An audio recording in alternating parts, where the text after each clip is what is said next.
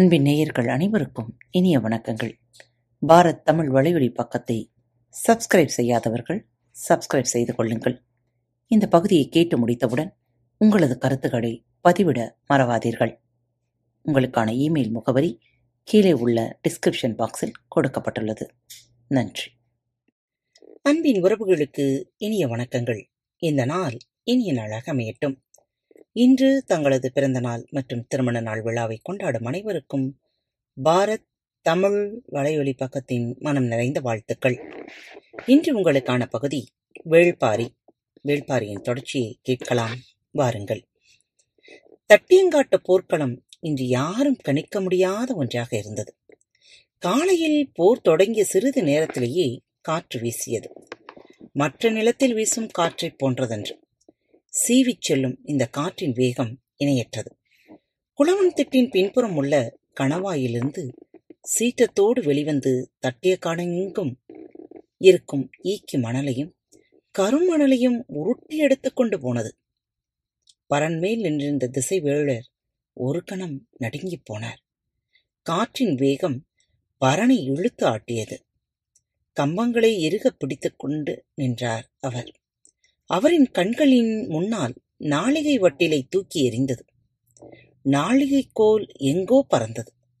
மாணவன் ஒருவன் அவற்றை பிடிக்க முயன்றான். ஆனால் கன நேரத்தில் அவை மறைந்துவிட்டன காற்றின் வேகம் அளவிடக்கரியதாக இருந்தது. செம்பொழுதி மேலேறி வந்து கொண்டிருக்கும் போதுதான் எண்ணிலடங்காத அம்புகள் காற்றோடு பறந்து சென்றதை பார்த்தார். அவருடைய கண்களையே அவரால் நம்ப முடியவில்லை. இங்கு நிகழ்வது எதிர்பாராத ஒன்றா அல்லது எதிர்பார்த்த ஒன்றா என்று அவருக்கு புரியவில்லை. பரன் கட்டிய கம்பங்கள் வில்லன வளைந்து மீண்டன. இந்த நிலத்தின் தன்மைக்கு ஏற்ப மரக்கட்டுமானம் இருந்ததால் அவர் தப்பித்தார். ஆனாலும் ஆழ்மனம் நடுங்கியபடியே இருந்தது. அதற்கு காரணம் அவரின் கண்முன்னால் நாளிகை வட்டிலே காற்று தூக்கி எறிந்ததுதான். நிலைமான் கோல்சொலியின் முன்னால் வைக்கப்பட்ட நாளிகை வட்டிலும் அதில் பரப்பப்பட்ட குறுமணலும் நாளிகை கோலும் போரின் உயிர்நாடி போன்றவை. ஆனால் காற்று அவருடைய கண்களின் முன்னால் அவற்றை தூக்கி எறிந்தது. திசைவேளர் நிலைகுலைந்து நின்றார்.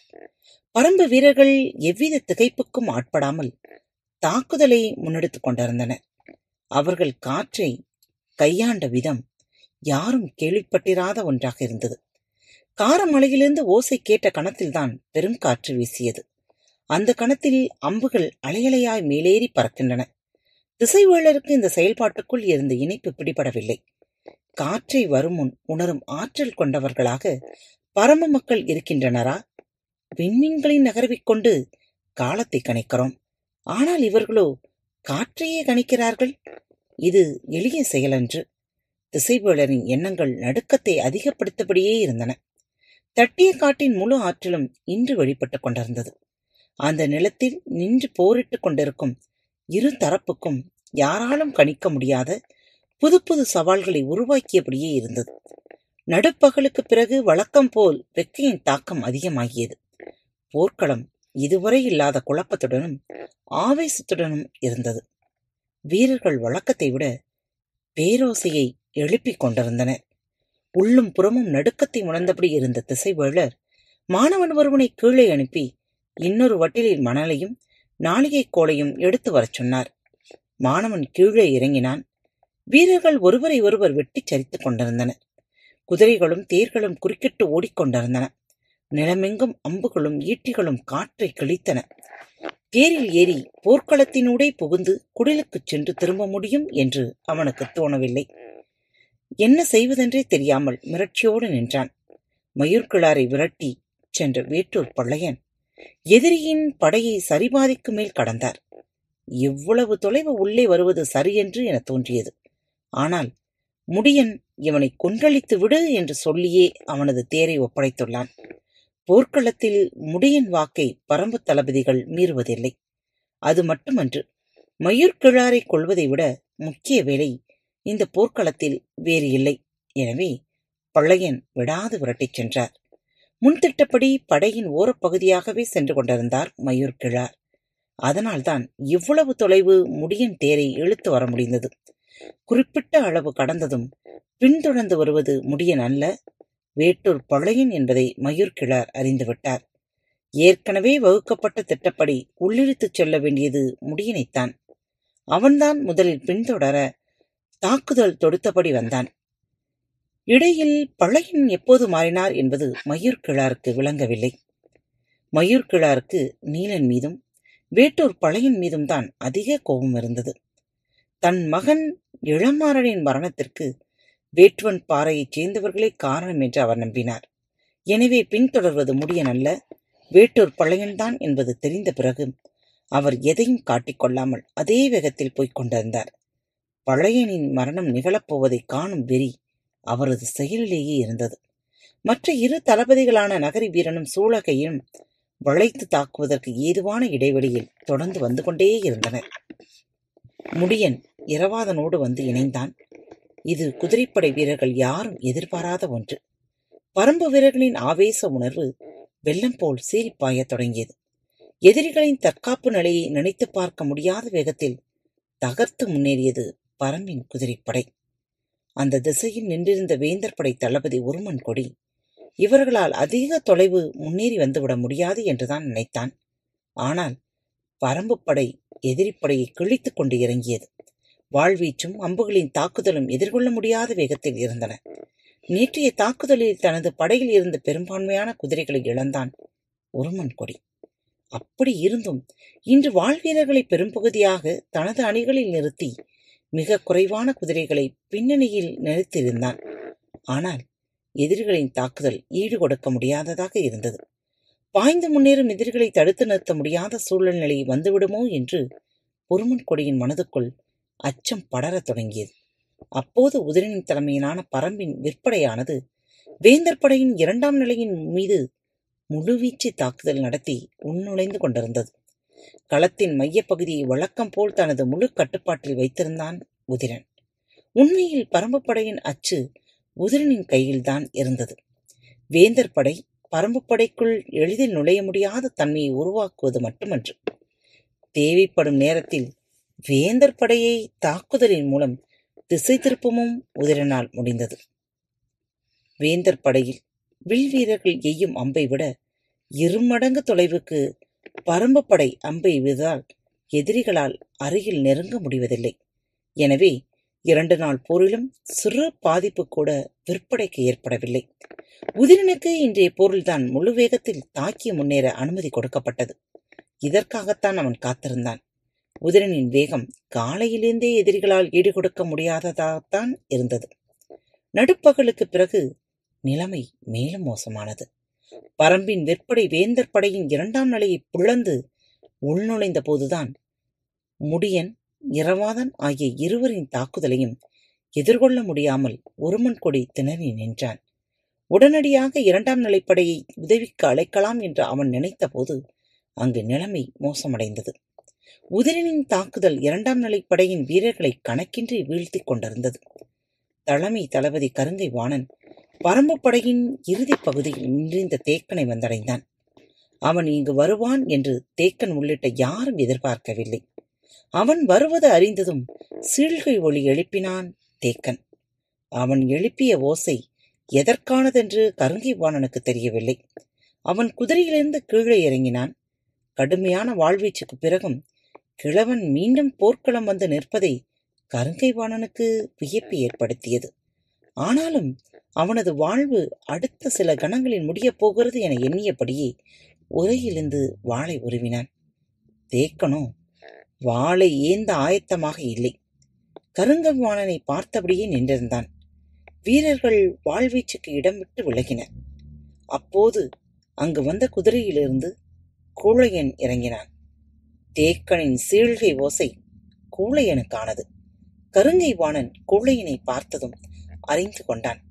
இவன் பரம்பின் தேர்ப்படை தளபதி என்று. கூழையின் குதிரையிலிருந்து இறங்கினான்.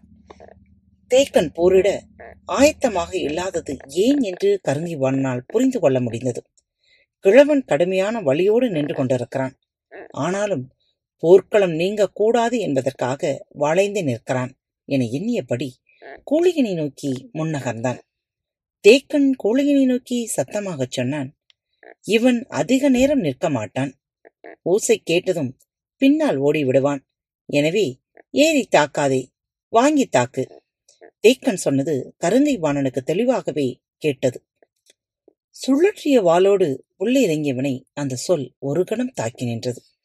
கிழவன் ஏன் இதைச் சொல்கிறான்? என்று கருங்கை வாணன் எண்ணத் தொடங்கிய போது இயற்கையாகவே அவனது கவனம் படையின் பின்பக்கம் இருந்து எழும் ஓசையை அனுமானித்தது. கிழவன் வீசிய முதல் சொல் கருங்கை வாணனின் கவனத்தை சிதறச் செய்தது. கூழையன் விற்போரில் நிகரற்ற வீரத்தை வெளிப்படுத்தக்கூடியவன். ஆனால் வாழ்வீச்சில் பெருவீரன் என சொல்லிவிட முடியாது. அதுவும் வேந்தர் படையின் தலைமை தளபதியான கருங்கை வாணன் வாழ்வீச்சை கூழையனால் எதிர்கொள்ள முடியாது. எனவேதான் எதிரியின் கவனத்தை திருப்பும் உத்தியாகவும் இதை கையாண்டான். தேக்கன். கருங்கை வாணனால் படையின் பின்புறத்திலிருந்து எழும் ஓசையை மதிப்பிட முடியவில்லை. ஆனால் பரம்பு தளபதி முடியன் வழக்கத்துக்கு மாறாக முற்பகலிலேயே முன்னேறி வந்ததும் காற்றில் பறந்த கணக்கற்ற அம்புகளும் அவனது எண்ணத்தை குறுக்கிட்டபடியே இருந்தன. ஆனால் கூழையன் கண்ணுக்கு முன்னால் வாளைச் சுழற்றி இறங்கிவிட்டான். கருங்கை வாணனின் கண்களில் இருந்த குழப்பத்தை தேக்கனால் அறிய முடிந்தது. முழு வேகத்தில் வாழ்வீச்சை தொடங்க முடியாத சிறு குழப்பத்தை தன்னுள் உணர்ந்தான் கருங்கை வாணன் பரம்பு படையின் கடைசி பகுதியில் அவன் இருக்கிறான் என்பதும் பரம்பு வீரர்கள் காற்றிலெய்த அம்புகள் அவனது படையின் பின்பகுதியை ஒருவேளை தாக்கியிருக்கக்கூடும் என்பதும் அவனது கவனத்தை முழுமையாக கவிக்கொண்டன. இவையெல்லாம் எதிரிகளின் தெளிவான திட்டமிடல் என்பதை அவன் உணரும் வேளையில் கூழையனின் வாள் முன் சுழன்று வந்தது. கருங்கை வாணனைப் போல தேக்கணமே அந்த கணம் அதிர்ச்சி அடைந்தான். வாங்கி தாக்கத்தானே சொன்னோம். இவன் ஏன் ஏறி பாய்கிறான் என்று தேக்கன் சற்றே அதிர்ச்சிக்குள்ளானான். கருங்கை வாணனோ கவனத்தை சிதறவிடக் கூடாது என எண்ணியபடி வாழை ஏந்தி முன்னகர்ந்தான். பரன்விட்டு கீழிறங்கி திசை உலரின் மாணவனுக்கு என்ன செய்வதென்று தெரியவில்லை. பொழுதாகிக் கொண்டிருந்தது. இன்றைய போர் முடிய இன்னும் இரண்டொரு நாளிகைகள் தான் இருந்தன. எனவே வேகமாக ஆசான் கேட்டதை கொண்டு போய் கொடுக்க வேண்டும் என்று பதட்டம் கொண்டான். சற்று தொலைவில் வேந்தர் படை வீரன் பயன்படுத்திய கேடயம் ஒன்று கிடந்தது. வேகமாக போய் அதை எடுத்தான். கேடயத்தை திருப்பி அதில் மண்ணை அள்ளி நிரப்பினான். குருதி தோய்ந்த அம்பு ஒன்று கிடந்தது. அதை எடுத்து எட்டு விரல் கட்டை அளவு நீளத்துக்கு ஒடித்தான். என்றும் இல்லாத அளவுக்கு போர்க்களத்தின் ஓசை இன்று பல மடங்கு அதிகமாக இருந்தது. என்ன நடக்கிறது என்று சுற்றுமுற்றும் பார்த்தபடி வரண்மேல் ஏறத் தொடங்கினான். மயூர்கிழாரின் தேர் முன்திட்டமிட்டபடி மூன்றாம் நிலை படையின் இறுதிப் பகுதிக்குச் சென்றது. ஆனால் அங்கு பெரும் குழப்பம் நிலவியது. கள்ளுளி வேரால் ஆன அம்பினை பிடுங்க முயலும் போது அதன் வழி நினைத்து பார்க்க முடியாத அளவுக்கு இருந்தது. அம்பின் உள்ளுணைந்த பகுதி சுருண்டு விட்டதால் தசையோடு பீத்துக்கொண்டுதான் வந்தது. எனவே வீரர்களின் உடலை தைத்த எந்த அம்பையும் பிடுங்க முடியவில்லை. வைக்கோல் அளவு கொண்ட சிறு அம்புகள் தானே என்று இது என்ன செய்துவிடும் என்றுதான் அனைவரும் நினைத்தனர். ஆனால் பிடுங்க முடியாமல் ஒவ்வொரு வீரனும் துடிக்கத் தொடங்கிய பிறகுதான் நிலைமையின் விபரீதம் புரிய தொடங்கியது. மூன்றாம் நிலை படையில் பெரும் குழப்பம் நிலவியதால் மயூர்கிழார் தேரை படையின் நடுப்பகுதிக்கு கொண்டு செல்லவில்லை. மாறாக ஓரப்பகுதியின் வெளியே படை நின்றிருக்கும் பகுதிக்கு வெளிப்புறம் நோக்கி இழுத்துச் செல்லலாம் என்ற முடிவுக்கு வந்தார். தேரை ஓட்டும் வளவனிடம் வெளிப்புறமாக விரைந்து ஓட்டு என்றார். அவன் தேரை தொடர்ந்து வந்து கொண்டிருந்தான் வேட்டூர் பழையன். இந்த போருக்கான முக்கிய காரணமாக இருப்பவர் மயூர்கிழார் இவன்தான் பரம்பை பற்றிய பல குறிப்புகளை வேந்தர்களுக்கு வழங்குபவன். அவன் இருக்கும் துணிவில்தான் காரமலையின் அடிவாரத்தில் இவ்வளவு பெரிய படையை கொண்டு வந்து நிறுத்தி இருக்கின்றனர் என்று அவனைப் பற்றிய எண்ணங்கள் மேலேறியபடியே இருந்தன. எதிரிப்படையின் கடைசி பகுதிக்கு வந்துவிட்டோம். இவ்வளவு தொலைவு ஏறி வருதல் நல்லதன்று. ஆனால் இத்தனை நாள் களத்துக்கு வராத இந்த துரோகி இன்று போர்க்களத்திற்குள் வந்துள்ளான். இவனை இன்றோடு கொன்றளிக்காமல் விட்டால் பரம்புக்கு கடும் பாதிப்பை தொடர்ந்து உருவாக்குவான். எனவே இன்றைய போரில் தனக்கு என்ன நேர்ந்தாலும் மயிர்கிழாரை கொன்றளிக்காமல் விடக்கூடாது என்று உறுதியோடு அவனை விரட்டிச் சென்றார் வேட்டூர் பிள்ளையன். முடியனும் இரவாதனும் வேந்தர் படையின் இரண்டாம் நிலையை கடந்து மூன்றாம் நிலையை அடைந்தன. உருமன் கொடியின் தடுப்பரன்கள் சிதறிப் பறந்தன. எதிர்கொள்ளவே முடியாத தாக்குதலால் நிலை குலைத்துக் கொண்டிருந்தான் ஒருமன் கொடி. முடியனும் இரவாதனும் ஒரே களத்தில் ஒன்றாய் நின்று இதுவரை போரிட்டதில்லை. தன் மகன் எப்படி போரி புரிவான்? என்பதை மற்றவர்கள் சொல்லித்தான் முடியன் கேட்டுள்ளான். தட்டியங்காட்டில்தான் அவனது தாக்குதலை முடியனால் பார்க்க முடிந்தது. இன்று இருவரும் ஒரே படைப்பிரிவில் முன்னேறி பாய்கின்றனர் உள்ளுக்குள் பெருமிதம் இருந்தாலும் கண்களில் அதை காட்டிவிடக்கூடாது என்ற எச்சரிக்கையோடு தாக்குதலை முன்னெடுத்தான் முடியன். தந்தையோடு இணைந்து களத்தில் நின்று போராடும் இந்நாளில் வழக்கத்தை விட வீரியமாக இருந்தது இரவாதனின் தாக்குதல். சூலூர் வீரர்கள் முன்புற அணியில் தாக்கிய முன்னேற பரம்பின் குதிரைப்படை வேந்தர் படையின் மூன்றாம் நிலைக்குள் வகுடு பிளந்து போய்க் கொண்டிருந்தது. குளவன் திட்டிலிருந்து போர்க்களத்தை இமைக்காமல் பார்த்து கொண்டிருந்தான் பாரி. பரம்பின் குதிரைப்படை இதே வேகத்தில் முன்னேறினால் இன்னும் சிறிது நேரத்தில் மூஞ்சலை நெருங்கிவிட முடியும் என கணித்தான். குகைக்குள்ளிருந்து மீண்டும் ஓசை எழுப்பினான் இகுழி கிழவன். சற்று நேரத்துக்குப் பிறகுதான் அவனது ஓசையை கவனித்தான் பாரி. இகுழி கிழவன் கூறினான் சுடர் இடதுபுறம் அசையப் போகிறது. இப்போது வரப்போவது காற்றி. அது தட்டியங்காடை இடதுபுறமாக உருட்டிச் செல்லும் என்று சொல்லி கையை உயர்த்தினான். ஆனால் பாரியோ கூவல் கொடியினை நோக்கி கையசைக்கவில்லை சற்றே அதிர்ச்சிக்குள்ளானான் இகுழிக்குழவன் ஏன் இந்த நல்ல வாய்ப்பை பயன்படுத்த மறுக்கிறாய் என்று இகுழிக்கிழவன் கேட்டதற்கு பாரி சொன்னான். பரம்பின் குதிரைப்படை வீரர்கள் எதிரிகளின் மூன்றாம் நிலைக்குள் நுழைந்து விட்டனர். இந்த சூழலில் முதல் நிலையில் இருந்து எய்யப்படும் அம்பு மூன்றாம் நிலையில் இருக்கும் நம் வீரர்களையே தாக்க வாய்ப்புண்டு. எனவேதான் உத்தரவிடவில்லை. இகுழி குளவன் மீண்டும் விளக்கை பார்த்தான். சாய்ந்த சுடர் மீண்டும் நிமிர நேரமானது. தேக்கன் கூறியபடி வாங்கி தாக்காமல் ஏறி தாக்கிய கூழையன் ஒரு கட்டத்திற்கு பிறகு களைப்படைய தொடங்கினான். சிறிது நேரம் பின்புற படையில் எதுவும் நிகழ்ந்து விடுமோ என்று கவனத்தை செலுத்திய கருங்கை வாணன் நேரம் கடந்த பிறகு தாக்குதலை தீவிரப்படுத்தினான். தனது கவனத்தை திருப்பவே கிழவன் இப்படி சொல்லியுள்ளான் என நினைத்தான் கருங்கை வாணன். இப்போதும் கூழையன் தற்காப்பு நிலையில் நிற்காமல் முன்களம் நோக்கியே பாய்ந்து கொண்டிருந்தான். அவனது செயல் பொருத்தமானதில்லை. எதிரிப்படை தளபதி மிகவும் குறைத்து மதிப்பிடுவதால் இவ்வாறு செய்கிறான் என தேக்கனுக்கு தோன்றியது. ஆனால் போரிட்டுக் கொண்டிருப்பவனை நோக்கி சத்தம் போட்டு சொல்வது குழப்பத்தையோ தவறான புரிதலையோ உருவாக்கிவிடும் என்பதால் அமைதி காத்தான். கூழையன் அணிந்திருக்கும் மெய்க்கவசம் எவ்வளவு வேகமாக தாக்குதலையும் வாங்கி நிற்கும். எனவே கவனமாக தாக்கினால்தான் இவனை வீழ்த்த முடியும் என நினைத்தபடி வாளைச் சுழற்றினான் கருங்கை வாணன். இருவரின் கால்களும் பின்னல் வடிவில் வட்டக்களத்தில் நகர்ந்து கொண்டிருந்தன. சற்றும் எதிர்பாராமல் காற்று பெருவேகத்தோடு வீசியது. அப்போது எதிர் திசையில் கூழையனும் பரம்பின் திசையில் கருங்கை வாணனும் நின்று கொண்டிருந்தனர்.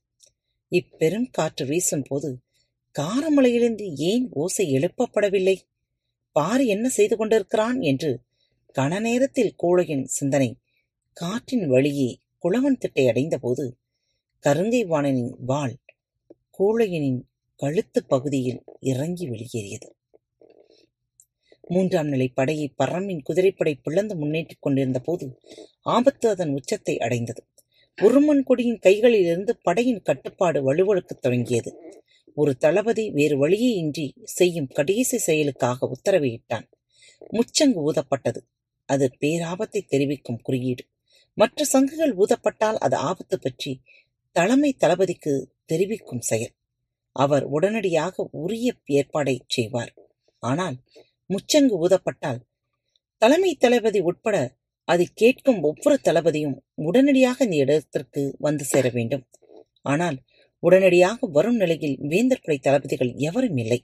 நகரி வீரனும் சூழ்கையனும் முன்வகுக்கப்பட்ட திட்டப்படி படையின் பின்புறத்தை கடந்து மயிர் கிளாரால் கொண்டு செல்லப்பட்டுக் கொண்டிருந்தனர்.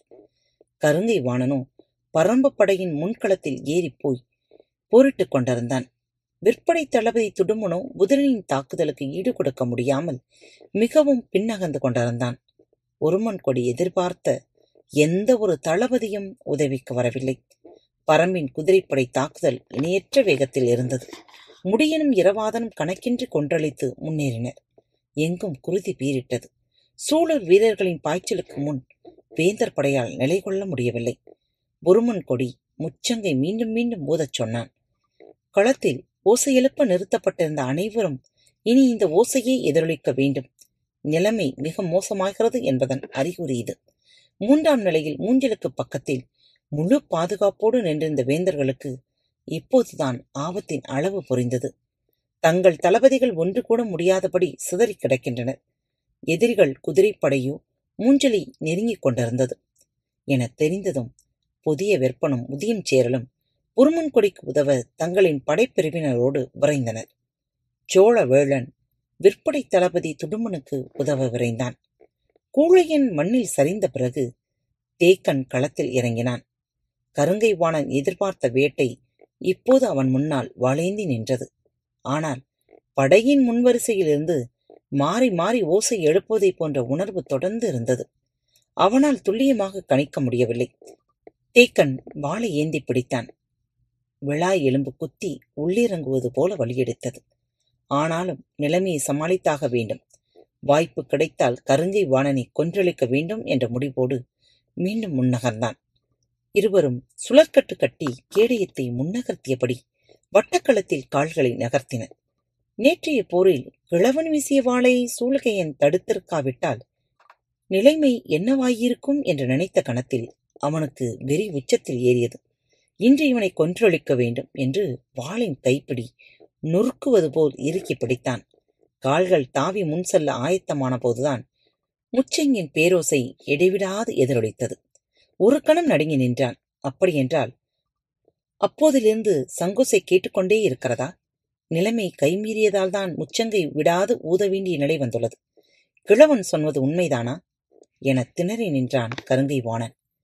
தேக்கன் வலிமையோடு இருந்திருந்தால் இந்த கணத்தில் கருங்கை வாணனை வெட்டிச் சரித்திருப்பான். வாளை உயர்த்தியபடி செயலற்று நின்ற கருங்கை வாணனை நோக்கி பாய்ந்து வாழ்வீச முடியாத நிலையில் தேக்கன் இருந்ததால் அவன் தப்பித்துப் போய் குதிரையில் ஏறினான்.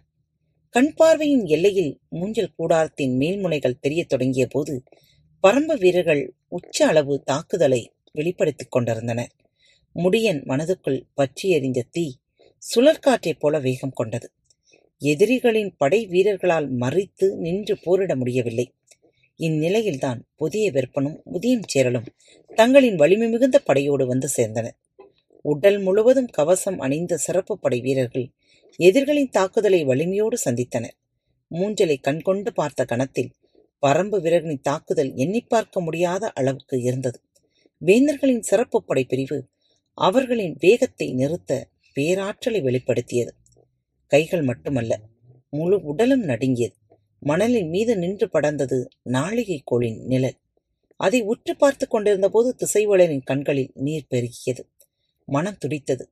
பதற்றத்தில் அவரின் உடல் முழுவதும் ஆடத் தொடங்கியது. எதையும் வெளிக்காட்டிக் கொள்ளக்கூடாது என நினைத்தார். ஆனால் அவரது வயது அனைத்தையும் வெளிக்காட்டியது. கைகளை மெல்லே மேலே உயர்த்தினார். தட்டியங்காடெங்கும் முரசின் ஓசை மீழழிந்தது மூன்றாம் நாள் போர் முடிவுக்கு வந்தது. அதிர்ந்து நின்றான் முடியன் முரசின் ஓசையை அவனால் நம்பவே முடியவில்லை. இன்னும் சிறு பொழுது இருந்தால் கூட நிலைமை வேறு மாதிரி ஆகியிருக்கும். பரம்பின் குதிரைப்படை வீரர்கள் அனைவரும் அளவு கடந்த ஆபாசத்தோடு போரிட்டனர். இலக்கை இவ்வளவு நெருங்கியும் பயனின்றி போய்விட்டதை என வேதனைப்பட்டான் இரவாதன். முடியனோ? முதற்கணத்தில் ஏற்பட்ட ஏமாற்றத்தை மறுகணத்தில் சரி செய்து கொண்டான். மூஞ்சிலை கண்கொண்டு பார்த்துவிட்டோம். இனி பரம்பின் வெற்றியை யாராலும் தடுக்க முடியாது என தோன்றியது. போர்க்களத்தை விட்டு வெகு தொலைவுக்கு அப்பால் போயிருந்தனர் மயூர்கிளாரும் வேட்டூர் பள்ளையனும். ஒருவரை ஒருவர் வீழ்த்தியே தீர்வது என்று உறுதியோடு விரைந்து கொண்டிருந்தனர். காரமலை குன்றுகளின் அடிவாரத்தில் முன் சென்ற மயூர்கிளாரின் தேர் பாவையிலிருந்து சற்றென மறைந்தது. எந்த பக்கம் போனான் என நினைத்தபடி சற்றே திரும்பினார் வேற்றூர் பள்ளையன். எதிரில் இரு தளபதிகளான நகரி வீரனும் சூழ்கையினும் இருநூறு குதிரை வீரர்களும் சூழ வந்து நின்றனர். பழையன் விரைந்து ஒள்ளியுயர்த்திய போது தளபதிகள் இருவரும் அம்பை நானின்றி போற்றி இழுத்தனர். வெகு தொலைவுக்கு அப்பால் மெல்லியதாக கேட்டது முரசின் ஓசை. பழையன் நான் இழுத்த அம்பை கீழிறக்கி மண்ணோக்கி விடுத்தான். விடுபட்ட அம்பு மண்ணை குத்தி நின்றது. அதை பார்த்தபடி நிமிர்ந்து எதிரியை பார்த்தான். ஆனால் அவர்கள் இருவரும் தத்தம் வில்களை தாழ்த்தவில்லை. நகரி வீரன் சொன்னான் போரின் விதிகள் போர்க்களத்துக்கு மட்டும்தான். நாமோ களம் நீங்கி நெடுநேரமாகிவிட்டது. சொல்லும் போதே விடுபட்டு சீறின அம்புகள். சட்டன தடுப்பு கிடயத்தை தூக்கும் முன் எண்ணற்ற அம்புகள் வந்து எகிரின நெஞ்சில் தைத்த அம்புகள் எல்லாம் மேய்க்கவசத்தில் குத்தி முறிந்தன. ஆனால் வலது தோளிலும் இடது காலிலும் குத்திய இரு அம்புகள் குருதியை பீச்சின. கண்ணிமிக்கும் நேரத்தில் அம்புகளால் தாக்கப்பட்டு வளவன் மண்ணில் சரிந்தான். உருவிய வாளோடு தேரிலிருந்து குதித்து இறங்கிய பழையன் ஓடி மரங்களுக்குள் நுழைந்தான். தேரையும் குதிரையும் விட்டு இறங்கிய வீரர்கள் அவனை விரட்டியபடி மலையேறின. அப்போது ஓசை எழுப்பியபடி இன்னொரு புறத்திலிருந்து வந்தார் மயூர் கிழார். இனி அவனை தொடர முயலாதீர்கள். அது ஆபத்தில் முடிந்துவிடும். சூழ்கையின் கத்திச் சொன்னான். கைகால்களில் கடுமையாக தாக்கப்பட்டுள்ளான். அவனால் அதிக தொலைவு செல்ல முடியாது. ஆயுதத்தையும் கைக்கொள்ள முடியாது. எனவே அவனை எளிதில் கொன்றளித்து விடலாம் என்று விரட்டிக்கொண்டு மலையேறினர். இங்கும் அங்குமாக வேட்டூர் பழையனது உருவம் மறைந்து மேலேறிக் கொண்டிருந்தது. வீரர்கள் சுற்றி வளைத்து குன்றின் மேல் ஏறினர். பொழுது மறைந்து கொண்டிருந்தது. அதிக தொலைவு செல்ல முடியாத விரட்டி பிடியுங்கள் என்று கத்திக்கொண்டே முன்னேறினர் தளபதிகள் இருவரும். சிறு குன்றின் உச்சிக்கு சென்று மறுபுறம் இறங்கத் தொடங்கினார். வானத்தில் கருமை ஏறியது. தொலைவிலிருந்து வீரன் ஒருவன் அதோ அங்கே போகிறான் என சத்தமிட்டான். எல்லோரும் அந்த இடம் நோக்கி ஓடினர். வீட்டூர் பழையன் தனித்திருந்த மரம் ஒன்றை நோக்கி தடுமாறி தடுமாறி நடந்தார். தளபதிகளும் வீரர்களும் அவரை நோக்கி ஓடினர். மரத்தின் அடிவாரத்திற்கு வந்த பழையன் மரத்தோடு சாய்ந்து நின்றார். ஓடி வந்த தளபதிகள் உருவிய வாளோடு அவன் அருகே வந்தனர். வீரர்கள் அனைவரும் மரத்தை சூழ்ந்து நெருங்கினர். நகரி வீரன் ஏந்திய வாளோடு பழையனை நெருங்கியபடி சொன்னான். பரம்பு தளபதி கோழை போல் ஓடி ஒளிந்தான் என்று உன்னை பற்றி மக்கள் கூறுவர். அதிக அளவு குருதி கொட்டி விட்டியதால் மிகவும் களைத்துப்போன வேட்டூர் பழையன் சொன்னான். இல்லை. இரண்டு தளபதிகளையும் நூற்றுக்கணக்கான வீரர்களையும் கொன்றுவிட்டே செத்தான் பழையன் என்றே மக்கள் பேசுவர். வாய்விட்டுச் சிரித்தான் நகரி வீரன். நீ எங்கள் அனைவரையும் கொல்லப் போகிறாயா? என்று சொன்னபோது அருகில் இருந்தவன் ஏதோ மாற்றத்தை உணரத் தொடங்கினான். மூச்சுக்குழல் எரிச்சல் அடையத் தொடங்கிய போது மரத்தில் சாய்ந்திருந்த பழையன் சொன்னான் இனி நீங்கள் யாரும் உயிர் பிழைக்க முடியாது. உங்களின் மூச்சுக்காற்றுக்குள் சொனைகள் இறங்கிவிட்டன என்று கூறியவர். மரத்தோடு சரிந்தபடியே சொன்னார் இது ஆட்கொள்ளி மரம். காத்துக்கொண்டிருங்கள் பரம்பின் குரல் மீண்டும் முளைக்கும் மீண்டும் மற்றொரு தலைப்பில் உங்கள் அனைவரையும் சந்திக்கும் வரை உங்களிடமிருந்து விடைபெற்றுக் கொள்வது உங்கள் அன்பு தோழி.